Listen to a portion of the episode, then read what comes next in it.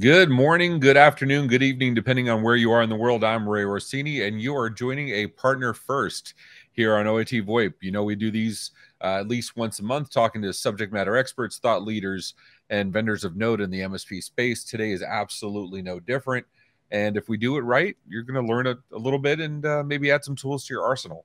So you can go out there and be the awesome, badass MSP that we know you are. Just quick housekeeping. This is recorded as we go out on Facebook, LinkedIn, and YouTube. The recording will be available immediately thereafter. If you're in the chat, we'd love to talk to you. But if you have to step away because it's a work day, completely understand. Go back and rewatch as you please. So without much further ado, please help me in welcoming Mr. Victor Lopez, CEO and co-founder of FlexPoint. How you doing, my friend? Hey Ray, I'm good. I'm good. Happy to be here. It's I was cracking up at the comments over there, you know. Oh yeah.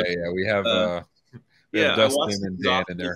And every time the comments don't fail. Oh, they never disappoint. We see Greg, we see Dustin, we see Dan in the comments. Thanks for hanging out with us. I don't think it's FlexPoint, not FaxPoint. So I don't, correct. You know. I want to set expectations. For now, we don't know. New product initiative. You know, we'll see. I tried to use a fax machine, I want to say, about 2 months ago. And I couldn't figure it out because I was trying to do one of those, like, apps on your phone.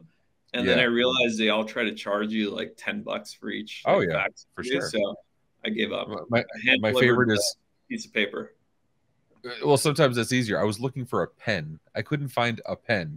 I had a digital pen with my cell phone, but I couldn't find like an ink pen to sign a check.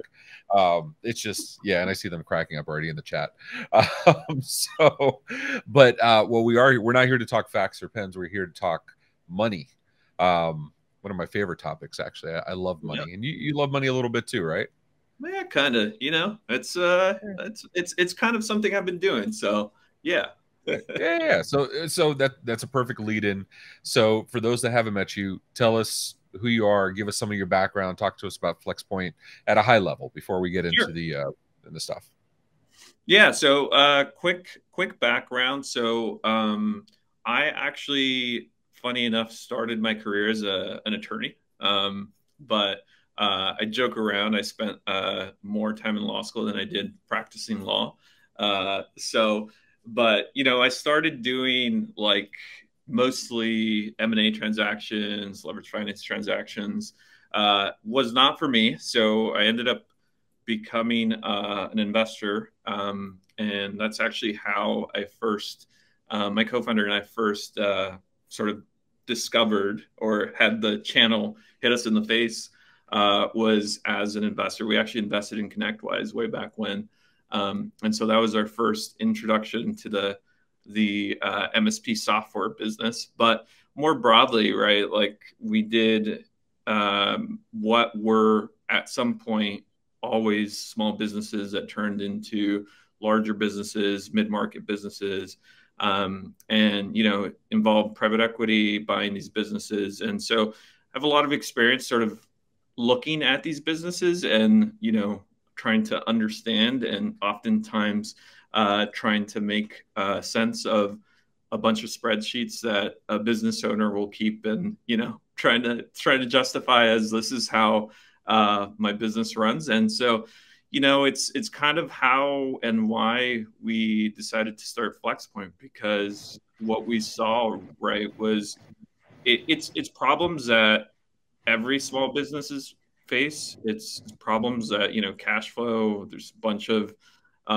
cliches about cash flow, right? In terms of like every 4 out of 5 small businesses that die are because of cash flow problems. But what we saw was, why is that the case for MSPs, right? Like we all talk about MSPs. It's like, that's why so many private equity firms are looking to invest in MSPs, is because recurring revenue, software like high margins. But when you kind of start to peel the onion, it's a little bit messier than that. So what was that like that first time? Because I know this all too well. You know, you look and like, oh, we talk about 80%, you know, gross margin on contracts, and we talk about you know, really high net and fantastic. And then you go look and you realize, well, they're 90 days outstanding with most clients and their receivables. You know? So it's funny, I have these conversations still fairly frequently, not just with like obviously MSP owners, but also like people that I still know that are involved on the investing side. And it's just so the disconnect, right, between what you as an MSP owner think is like, okay, this is great. This is high margin. These are contracts that are, you know, recurring in nature. And then on the other side, you get an investor who's like, well, your client can just walk away after 30 days. So how recurring is it really?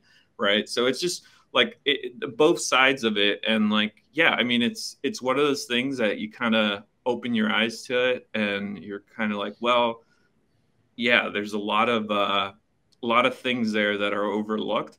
But I mean, let's be honest, like when you have emergencies at your client, you have problems with your employees, like how often is like that your number one focus, right? You have, oftentimes what happens is like you have an IT person who's trying to run a business and the running business side of things is not really the number one priority most of the time. Well, you know, and I can tell you like that cash flow stuff, my one and only blog that I've ever written, which is ridiculous for as much as I'm online, is actually about that. I was pissed because back in my MSP days, you know, we had a healthy amount of staff. We were billing out at great margins and it was fantastic. And I was still going paycheck to paycheck trying to pay bills because I had so much outstanding. Yeah. I ended up putting that, and because to give it the proper honor it deserves, it is fupayme.money is the name, is the link to my blog. That's awesome. I didn't know about that. I gotta look at it. I gotta read it. Yeah. So, but so my solution was getting tighter on those credit terms, right? Net 15 is absolutely. Really net 15. It's not, right. You know, it's not an optional thing requiring stuff like automated methods of payment. And that's kind of what we're talking on here. You have a more evolved solution for this. Right. and I kind of look at it and I kind of look at what you offer and I say, well, we're all doing it already. The difference is whose bank account is paying for it. Right. So, you know, say, right? Like as a vendor, and then as a customer of someone else, of another vendor, yeah. It's like we as vendors, right? We want to pay our bills as late as possible. Oh, of course, cash flow. Yeah, right. When it comes to actually getting paid, like we need to get paid right away. So it's a funny kind of dichotomy between like how your relationship with cash as a vendor versus as a customer for sure.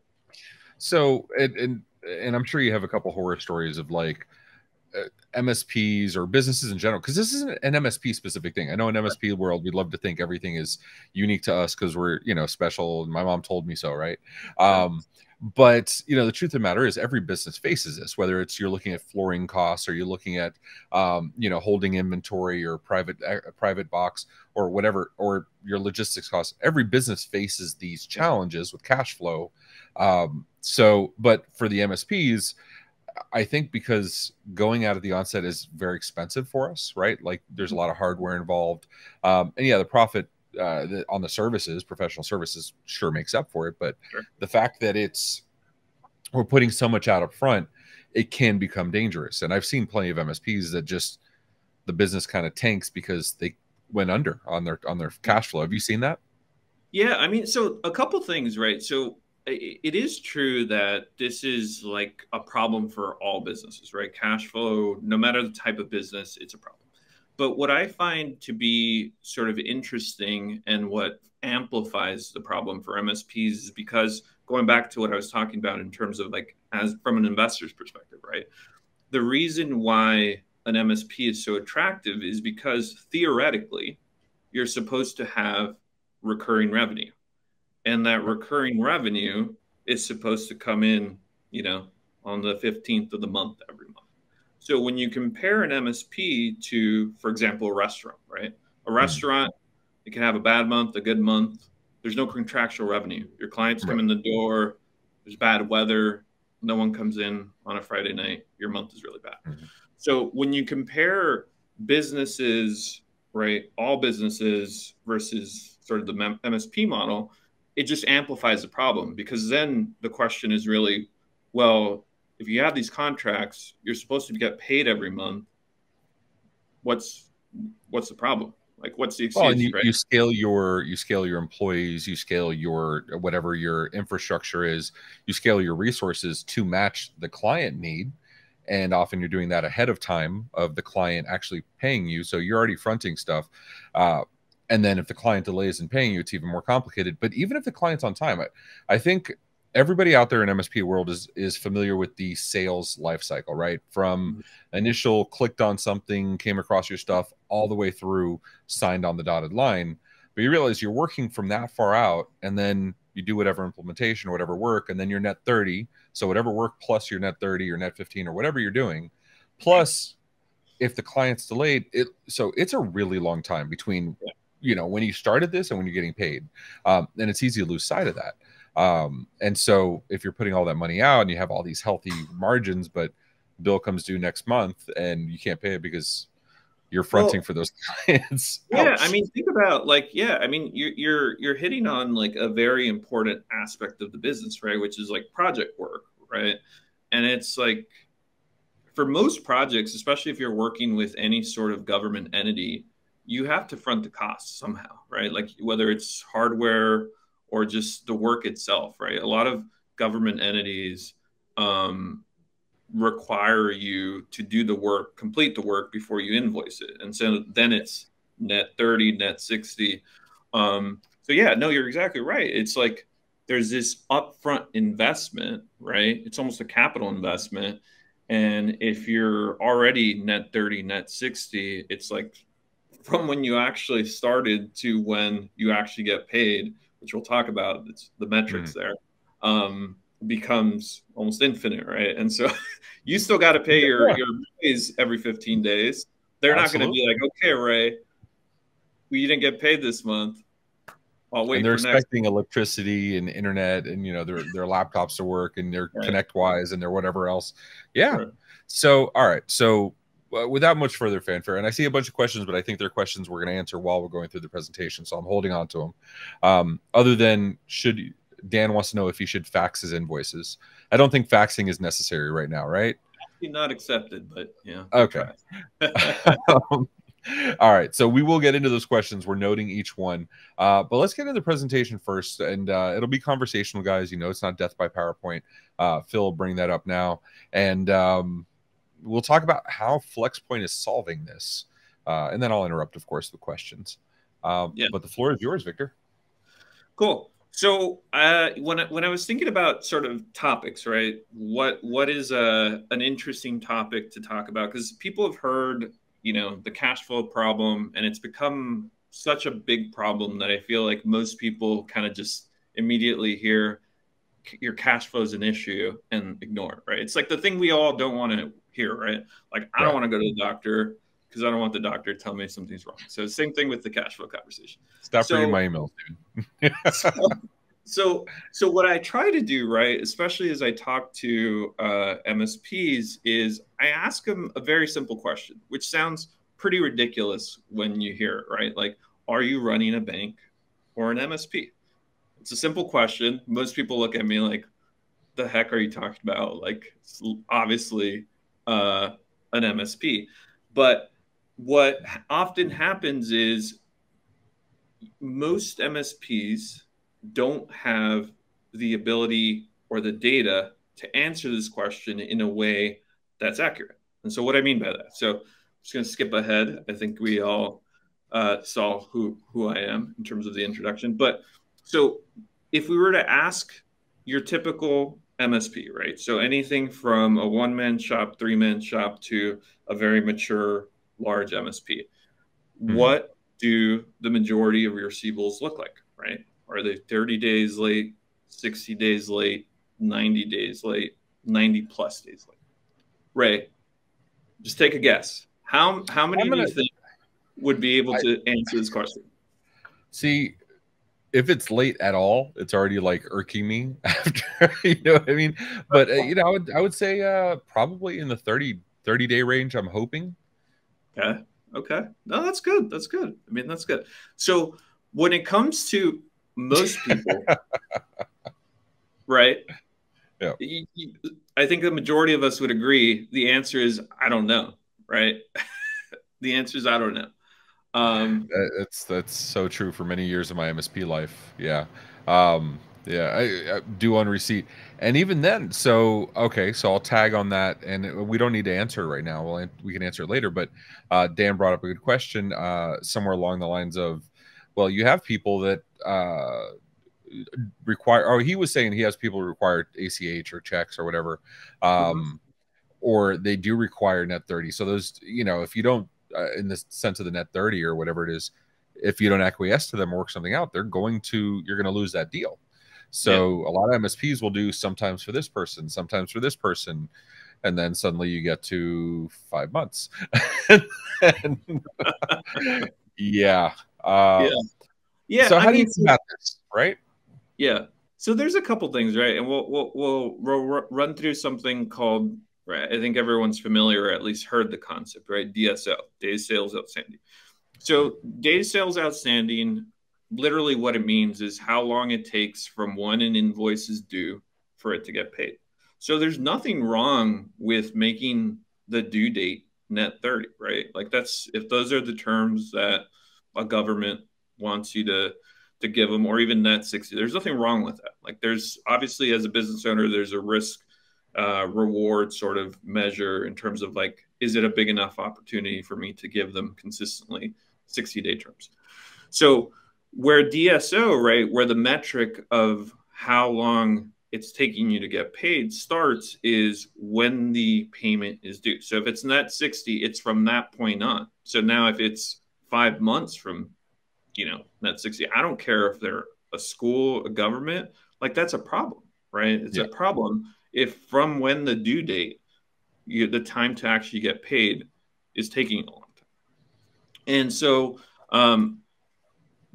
what we like to talk about is what does this do, right? So going back to the basic question of, are you running a bank or an MSP? Do you know what your average receivables look like? So not knowing the answer to those questions, right? There's a bunch of other things that are associated with that, but it's really, what is the impact? And we've talked about this, right? Like not being able to pay your employees. You're essentially giving all of your clients interest-free loans. So if that's the case, I really hope you have a ton of capital sitting on a bunch of cash and, you know, making 4% with the government. So I guess that's okay. But the biggest impact, right, is the unpredictability of your cash flow. So you can't do things like forecasts, right? You can't hire new people because you have no sense of what that cash flow is going to look like and where you can reinvest that money into things like sales and marketing. So it's the impact, I think, is clear. We don't need to sort of belabor the point on what happens when, you know, you don't know where your receivables sit, or you're providing your clients with interest-free loans. But why we're here, right? It's like, how do we fix this? So enough of, we all know this is a problem. We all know this is a problem across not just MSPs, but small businesses. So how do you fix this? How do you improve on this? And so we talk about, at FlexPoint, we talk about 3 steps to not, you know, fixing it completely, but at least having a sense of what is going on. And so 3 steps go into real-time data. So first things first, right? If you don't have access to the data, if you don't know the answer to a question like, where do most of your receivables sit? That's a problem. So the first thing you need to do is access to real-time data. And we'll talk about that a little bit more. The second part, which is also really important, is having processes in place, right? So not just for you in your business, right? In terms of how you collect, how you invoice, payment terms, collecting payments, but also for your clients. You know, MSPs all in a client-facing, client service business model, right? So it's all about providing that best-in-class service. And so in order to also do that within the payments collection space, you have to set very clear processes and very clear expectations, either early on or throughout the relationship of with your clients. And then the last thing is setting up multiple payment options, right? So we'll talk a little bit more about like the differences between payment options. Most people don't think there is any difference between like, you know, a check, a wire, ACH, a credit card, but there's a ton. And so we'll talk a little bit about that. It's interesting. There's a question here. How often do MSPs drop the client because of these past due payments and then lose on their 2 to 3 months? On the collection side, I can speak from my experience. If it goes to collections, it's a write-off. Like, you know what I mean? I would say 10 to 15% of our collections end up coming back or end up getting paid. What's your view, Victor? Yeah, so I think the number one thing, right, is being able to establish a point in time where you essentially charge that off, right? You've heard this term, charge off. Yeah. Typically, that's beyond 90 plus days. So if you have an invoice that's unpaid for 90 plus days, you would typically put that into your charge off bucket. So that means you're unlikely to recover on that. And in terms of statistics, so like Dun & Bradstreet puts out a bunch of really good information around, you know, DSO, charge-offs across different industries, but specifically within, you know, business services, IT services. And I think that the latest statistic is something like invoices beyond 90 days have a 5% likelihood of collection. So extremely low. So at that point, it's, you know, you have to measure, well, how much money are you losing, right, by charging this off versus the time and effort it's going to take you to try and collect it, right? At that point, it's a balance of the two. Okay, fair enough. It's a bad position to be in. I can tell you that. It's a bad position to be in, and frankly, what we try to do at FlexPoint is avoid getting you to that position. So, but once you're in that position, I mean, it's avoid tough. Getting there in a way that's preferable to the client, right? Like this is not when we talk like credit card, ACH, like forcing on the client. A lot of the times the conversation becomes forcing it on the client. So I'll tease a little bit.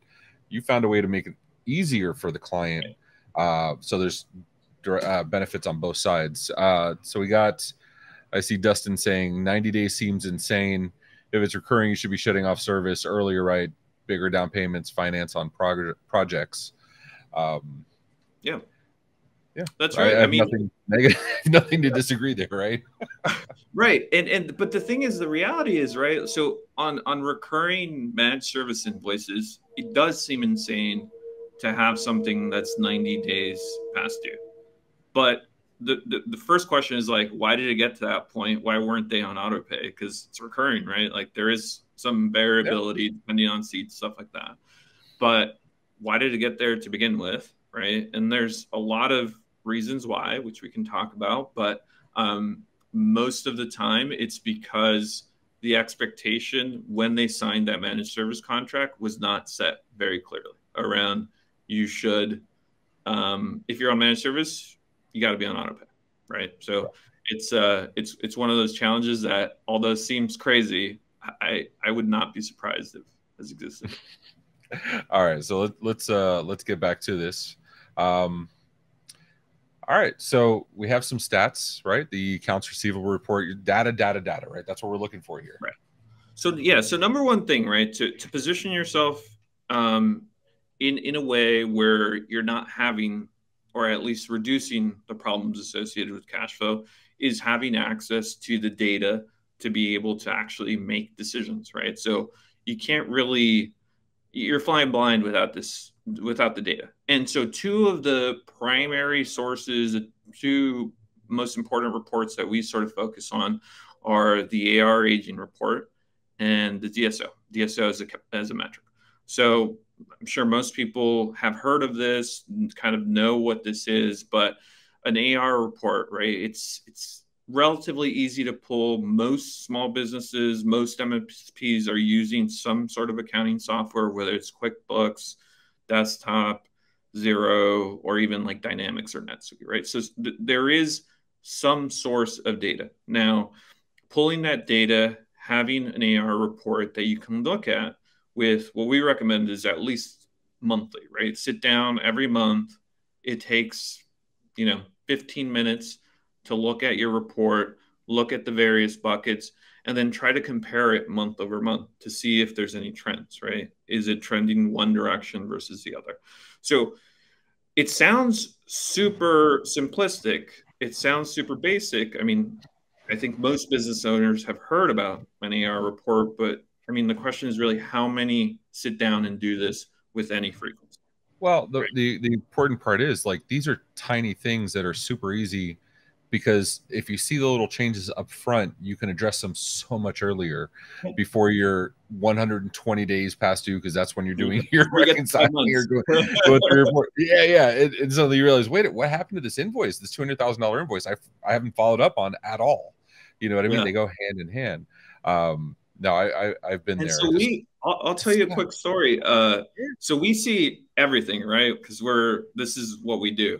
And so we had a prospect a few weeks ago who they didn't know a client hadn't paid them in literally 9 months. And it's like, we think that's crazy, right? Like, everyone is going to agree that sounds crazy. But the reality is, like, if you think about especially running a small business, you have a lot of stuff going on. There's a lot of things to think about. And if maybe it's not a big client, right? So it's not going to have tremendous impact. But it has an impact. You're counting on the revenue, right? Right. Somewhere you're saying you're attributing revenue to that client. So yes. Right. Yeah. I mean, and I get most MSPs at this point are on a cash basis, but still, you're counting on it, right? Even if it's not on the books, that you're counting on the revenue in your head, you're counting on, I'm going to have this month. Greg brings up a great point. He had a zero tolerance policy with his clients that didn't want to sign up for auto pay with his marketing business. And so that's kind of like the point of that blog. I got to the point where when it came time to actually fixing it, I was frustrated. So I may have gotten even like overboard on like how strict I got with my payment processes. Yeah. But which ends up, you're still forcing the client to do something they didn't really intend to, versus giving a give for both sides, right? There's a big difference in adoption between the two, I promise. Yeah. So, I mean, Greg makes a great point, right? So whether you call it zero tolerance policy or whatever, right? Like, but if you are very clear and very transparent about your requirements, especially your payment requirements, especially upfront, right? In the beginning of a relationship, it makes it much easier to, get clients to actually do it, which frankly is a game changer. It's probably the biggest impact when it comes to cash flow on an MSP. So going back to sort of the data, right? So AR reports, very important. But then DSO, days sales outstanding. So we talked about this early on. It's a simple metric. When an invoice goes out, due date to when it actually gets paid. There's formulas. There's two primary formulas of sort of doing that. We're not going to get into the technical aspects of it, but we're going to be putting out a bunch of content on our websites with some calculators that'll make it easier to do this. But fundamentally, why this is important, right? So if you look at sort of statistics across the industry, right? So in terms of sort of benchmarks, so IT services as an industry, right? So it's probably going to include stuff outside of MSPs, so take it a little bit with a grain of salt. But average DSO in the IT services market, it's 68 days. So, I mean, if you think about even if we're talking about net 30, right? That's 68 days from when the invoice went out. So you're talking about 98 days. So 68 days to actually get paid. So I don't know about you, Ray, but especially if you're just getting started, unless you have a rich uncle or a ton of cash in the bank, like That's 68 days to float. Every single I have a rich uncle. His name is Victor Lopez, but we'll talk later about that. No, no, but you're right. The money's got to come from somewhere. And, oh, this hurts me. I see Rich. I see Richie putting says, I'm ashamed to say I have 200K more, 200,000 more than 120 days past due. Yeah. Wow. That sucks. I've been there. Yeah, I'm sorry, dude. We've all been there. I if it makes you feel better, I've been there many, many times, many more times. At least Rich knows, right? At least you know, yeah. Rich. Oh, that's true. Yeah. There's probably a lot of people yeah. out there who have no sense of how much is that far past due, for sure. Oh, here's a good question. I see Aaron's asking, this data, specifically the DSO, where are you getting that from? Your accounting package or from... Or, that's typically you're going to QuickBooks, whatever you're using for accounting. So what we recommend, right? So QuickBooks, if you're using QuickBooks, is going to have all this data. It's just whether how you present the data, how you pull the data. We make it easy. So we integrate our software integrates with QuickBooks and a bunch of other accounting software, and so we make it super easy to pull out and see that information, like right within the software. But yeah, I mean, most of what we're talking about, you can do it yourself. You can pull the information directly from QuickBooks. QuickBooks has an AR aging report. I don't know if most people know that, but that's within one of the tabs that you can just pull out and look at it yourself. DSO, you just plug in some numbers and you can typically get your DSO. But yeah, it's most of us have the data somewhere, right? It's whether you pull it out and like actually look at it. That's important. So, all right. So we talked about real quick, because Victor said he's going to be releasing content. His contact information will be in the show notes on these as well. And we'll put a card up later, but follow him because he loves education. So he'll be putting out stuff that, you know, educate you and get you better prepared to collect that money. I'm sorry, Victor, go ahead, man. No worries. So we talked about step one, getting the data, being able to do something with the data. All right. So now that you have the data, so what most people probably don't realize is most of your clients want to pay you. Like people want to pay their bills for the most part, right? Might want to pay them slightly later, but for the most part, they want to pay their bills. Another crazy example, right? So as a founder of a software company focused on getting paid, I just focus on these things in every way in real world examples. So my town sends me a water bill, right? They send it once a quarter and the bill gets sent in the mail and it says, the only way to pay us is you send a check or you go on this janky website from probably 1995. You feel totally safe putting money in. Totally right? Safe. And you pay with a credit card. And so every time I go to pay it, I'm like, why can't I just save the credit card and have them just deduct it, right? It's like 15 bucks every time. Right. Like how hard would it? My water company does exactly the same. And I have to put like the last 6 of the account number, even though I'm logged in. You have to find the bill. Yeah. Yeah. So no joke. I get a notice in the mail like a couple months ago, and it says, you have not paid your water bill in 12 months. You have an outstanding balance of $112, and we're going to put a lien on your house if you don't pay it. And I'm just like, what? I'm like, what is going on? It's like, so, I mean, moral of the story, right? Like, people want to pay. It's like, exactly. So Sarah mentioned you pay your easy bills first, right? Like I have a pile of bills somewhere in my office that's just because it's difficult to pay them. So it doesn't matter the amount. It's just like you pay your easy bills first. And always.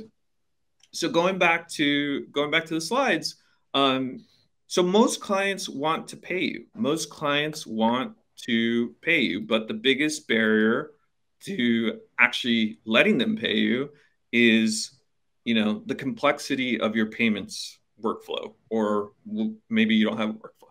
So a couple things we focus on, being proactive, right? So we've talked about this a bunch, like making sure you set very good expectations early on in the relationship with your clients about how you expect to get paid. So whether that means you're giving people terms, you're requiring auto payment for certain types of arrangements, or if you're doing projects, billing upfront, right? So just being proactive, understanding where the limitations can be and trying to address this. And then we talk about technology, right? So making and utilizing technology to make it super simple to pay. So for us, right, we provide payment software and we're super focused on the MSP perspective, right? We want to make the MSP side of the software super easy to use, intuitive, but almost as important for us is the client-facing side. So we provide a client-facing portal and, you know, we're like super focused on making that client portal as easy to use as possible. So I'll give you an example, right? So to log into our portal for a client, they don't need a password. They put in an email address that maps it to the accounting package and the information and invoices that's within that software. And then it puts it into the portal, gives them access to the portal without having to use a password. Single-use authentication, provides single-use token. And that alone, wow. Right? I think you had Bobby Jacobs from Thread on here fairly recently, yeah. And they wrote a pretty interesting blog post about how, like, you know, passwords are a thing in the past. So very much so. It's a secure way of accessing the portal, but it removes that friction. Very simple thing, but removes that friction from the client actually going into the portal and paying. So I know I'm gonna get shit for this on a on a live stream with MSPs as the audience, but I go on TikTok. Yes, I go on TikTok. My phone. Anyway, so I go on TikTok and there's always ads for the biggest nonsense available, right? And I'll look at it and some stuff will pique my interest. And inevitably, I'll go to the store. And if I have to fill out a bunch of payment information or whatever, that's dead to me. Oh, yeah. I'm not doing that on some unknown browser, blah, blah. But those that, like, I get in there and it's shop. Like, I just hit the shop button. It's like, we're going to send you a text. We know who you are. Do the last payment on file, last shipping address, done. Yep. And then it texts me. That's how I end up with dumb stuff like this. Like, you know, well, Apple Pay, right? So, like, Apple Pay. Like, I basically have designed to, like, anything I buy online, if I can't buy with Apple Pay, I'm not going to buy it because, like, I'm not going to go. It sounds stupid, but it's like, okay, it takes you 3 minutes to enter the credit card. Well, and there is a security aspect too, right? There is the security aspect of, you know, with credit card skimmers and gas pumps. If I can tap to pay, I'm a little more protected, especially because they're tokenized. So there is a security aspect as well, as opposed to that janky website you were talking about that looks like it was made in the 90s, probably by FrontPage or something. Yeah, right, no, I get it. So how do you make it easy for the clients? So we talked about the client experience, right? And the focus on the client side of things, because again, what we find is we could probably put out, not saying that we do this, but we could probably put out some not super great software, at least from a UI perspective, on the MSP side, right? Let's you fit perfectly in with the MSP, the other MSP software that was built in 2002. However, put an MVP and then put coming soon, trademark, and you're done. But when it comes to the client side, right, it's like getting the client to actually pay and use the portal is very important. So a couple of things. We talked about the password, and it's huge. In terms of adoption, it's a massive, like, difference in terms of adoption. Like, because of exactly what you said. If you send your client an email that says, hey, sign up for this new portal that I'm using to collect my payments, they're gonna be like, F you, I'm gonna send you a check. But well, and Dan also brings up some of these clients are bringing up their own payment portals, right? And they want to put stuff in there. And, you know, there's an argument for where if they're trained to use their portal, it probably becomes second nature. So you have a very high bar to beat as far as making it easier than that. Right. And so I want to ask some questions real quick. So how do you handle municipalities?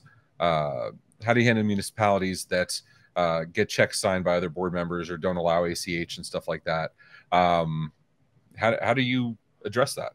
So here's something that we're very transparent about, right? So nothing's going to be perfect, right? So we obviously strive for 100% when it comes to cash flow coming in, payments due on time. But we have this conversation fairly often, right? We have a prospect who's like, well, my biggest client, but my biggest client, you know, they send me a check every month for $50,000. And they've been sending me the check for 20 years. They've never missed it. And I tell them, you know what? Don't do anything about that. Don't call them and say, hey, I'm using this fancy new portal. Change it, right? Like, you can get 70%, 75% adoption from the rest of your client base and still position yourself to be really good from a cash flow perspective. So if you have clients who tell you, hey, we have a check, you need to be signed by the board. It needs to be signed by, you know, royal family of Scotland or something like that. Hey, man, if it works, it works. We're trying to solve for the things that don't work. So, okay, here's an interesting question. Because you talked about you had built a client portal. There is a question here about PSA integration as well. So kind of this goes hand in hand, right? What besides, you know, obviously the text message goes out or the message goes out with the link so they can log in or they can make the payment. But how do you integrate with those, their billing systems or their accounting packages? Right. So to answer the question asked specifically, so ConnectWise and QuickBooks Online have a very interesting relationship in the sense that they don't talk to each other natively. So ConnectWise Managed doesn't have a native integration to QuickBooks Online. Every other PSA does, right? So they have this very interesting relationship, and Mobius, which is referenced here, has done a really good job of connecting the two, right? You also have WiseSync, who's done that as well. So what we're doing is we're releasing an integration later this month with ConnectWise that actually does both sides of it. So not only does it connect ConnectWise to QuickBooks Online, we also connect to the PSA. So you don't need two different connectors to get that sort of connection. In terms of every other accounting package, so we have a two-way sync with QuickBooks Online desktop. I desperately did not want to do a desktop integration, but, you know, there's a lot of MSPs on desktop. You're like the first company in the last 2 years that's come out with actually something. Yeah, I know. It's like we were like, I don't want to do desktop. I don't want to do desktop. Intuit's going to get rid of it. But I know for a fact at least one of the MSPs in this chat is using QuickBooks Desktop. So, I don't want people to confuse you with a payment portal merchant processor, right? So we've covered the easy part. Now let's cover the not my bank account part. What is the other half of that that FlexPoint provides? Yeah, so there's two sides to the cash flow issue, right? We talked about a very important side of it, which is collecting invoices, making sure your DSO is, you know, fairly low. And that's just day-to-day cash flow collection. The other side to what we do, and again, this goes back to the problem that we saw when it came to cash flow. The other side that we saw that Ray, you had mentioned early on is a big part of what's causing cash flow issues for MSPs is this idea of self-financing, especially when it comes to project type work. So, you know, whether it's a new project for a client, you know, a server migration, bunch of workstations, a bunch of different things. Ultimately what happens, unless you're very, very good at getting your clients to just pay you up front in advance, which a lot of MSPs are, and they do a good job of it because they're transparent. They're able to have those conversations with their clients.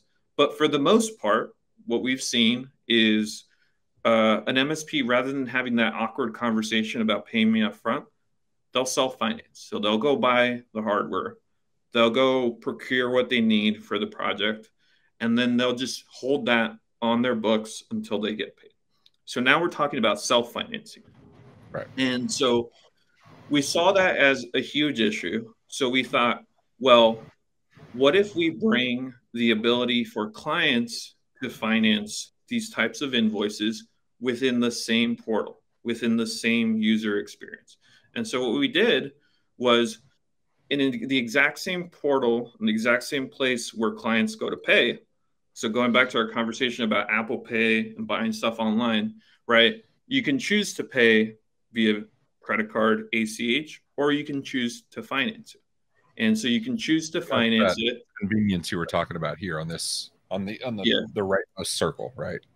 Yeah, yeah, exactly. And so I'm just going to jump ahead. So since we're running time, but so you're kind of seeing what that looks like. But so we offer within that same checkout experience the ability for clients to finance, and we do it in a way where the MSP is not on the hook. So client chooses to finance one of these large invoices, MSP still gets paid up front. There's no cash flow issue. There's no recourse if the client stops paying us. We obviously, you know, that's a bad situation for everyone, but it's not a recourse to the MSP. And then the client pays over a period of time, up to 12 months is what we do. So that's the second part to it. We talked a lot about the first part of the cash flow issue, which is collecting your payments on time. The second part, and the second part of our product, is eliminating the need to self-finance, which we found is a huge problem for a lot of MSPs, especially smaller MSPs too, that are just getting started, transitioning from break fix to managed service, still doing a fair amount of projects.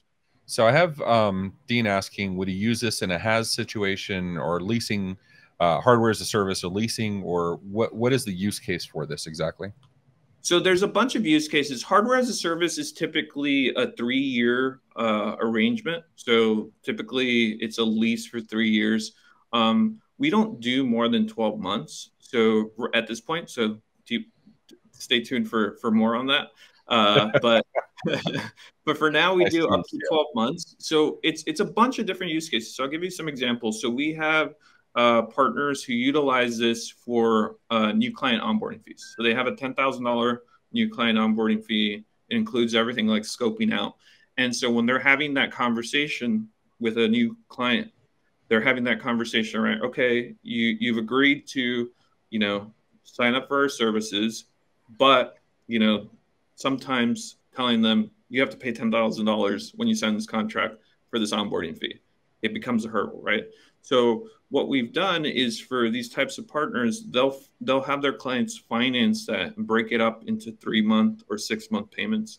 And then you have other projects. So we had a partner who started doing projects with, you know, a big regional coffee shop franchise. And so they required, you know, for him to actually complete the project before they paid. And so he had to go buy a bunch of equipment. And so he used this to finance those projects for the clients. So a bunch of different use cases. There's a question here. If I have to spread the onboarding fee across a couple months, why wouldn't I, why wouldn't I just put that on my MSA versus, but that goes back to who's financing, right? Yeah, exactly. You can be the bank. Are you a bank or are you an MSP? Yeah, I mean, it's easy to say, okay, well, I'm bringing on a $5,000 a month client. I'm going to finance their $5,000 onboarding myself over the next 3 months. That's maybe a little more palatable, but when you're saying I'm going to finance my onboarding, but also the BDR and the server and the firewalls and the switches, and we had to maybe run some cable. Now it's, you really going to stomach that? Because I've never seen a client any MSP has taken over that they didn't complain about the previous MSP. So if you're saying the previous guy did it wrong, then, you know, right. There's going to be work to be done. Yeah. Oh, there's an interesting question. Where do I, how do I know when I should be the bank? Well, it's so the same thing we do, right? So when it comes to credit, extending credit, it's a risk adjusted return. So are you getting paid a sufficient amount for that credit risk? So the question to you is, how much are you going to charge your client extra, right? How much margin, additional margin are you going to make to take on that credit risk? Depends on your business. And if you're running those reports and you're keeping track of those finances, it shouldn't be too hard, right? Well, I mean, unless your cost of capital is super low. Awesome. Well, Victor, thank you so much. His information is in the show notes below. We put it a couple times in the chat as well. Reach out to FlexPoint. Definitely awesome. You know, we may have to bring you back to show off the portal a little bit and show off the actual experience. Yeah, sure. MSPs love that. But thanks so much, man. I appreciate you. Yeah, thank you. Thanks for having me. And thanks everyone for the questions. Absolutely. Right. Phil, we got some upcoming events. What's going on? So we have the Pitch It Vendor Spotlight, VCIO Toolbox, and Hackware at 1 o'clock, whenever the screen clears on me. There we go, 6:23. June 29th, Tech Bar Podcast with yours truly and Super Cousin Danny with Rich Saccini. I guarantee I will screw it up at least 7 times. We may make it a drinking word of Cloud Radio. And then Tuesdays and Fridays, 10 a.m., MSP Dispatch presented by MSP Media Network. And don't forget AI Roundup, the release this morning at 10 o'clock. Until next time, everybody, we appreciate you. Take care of yourselves and each other.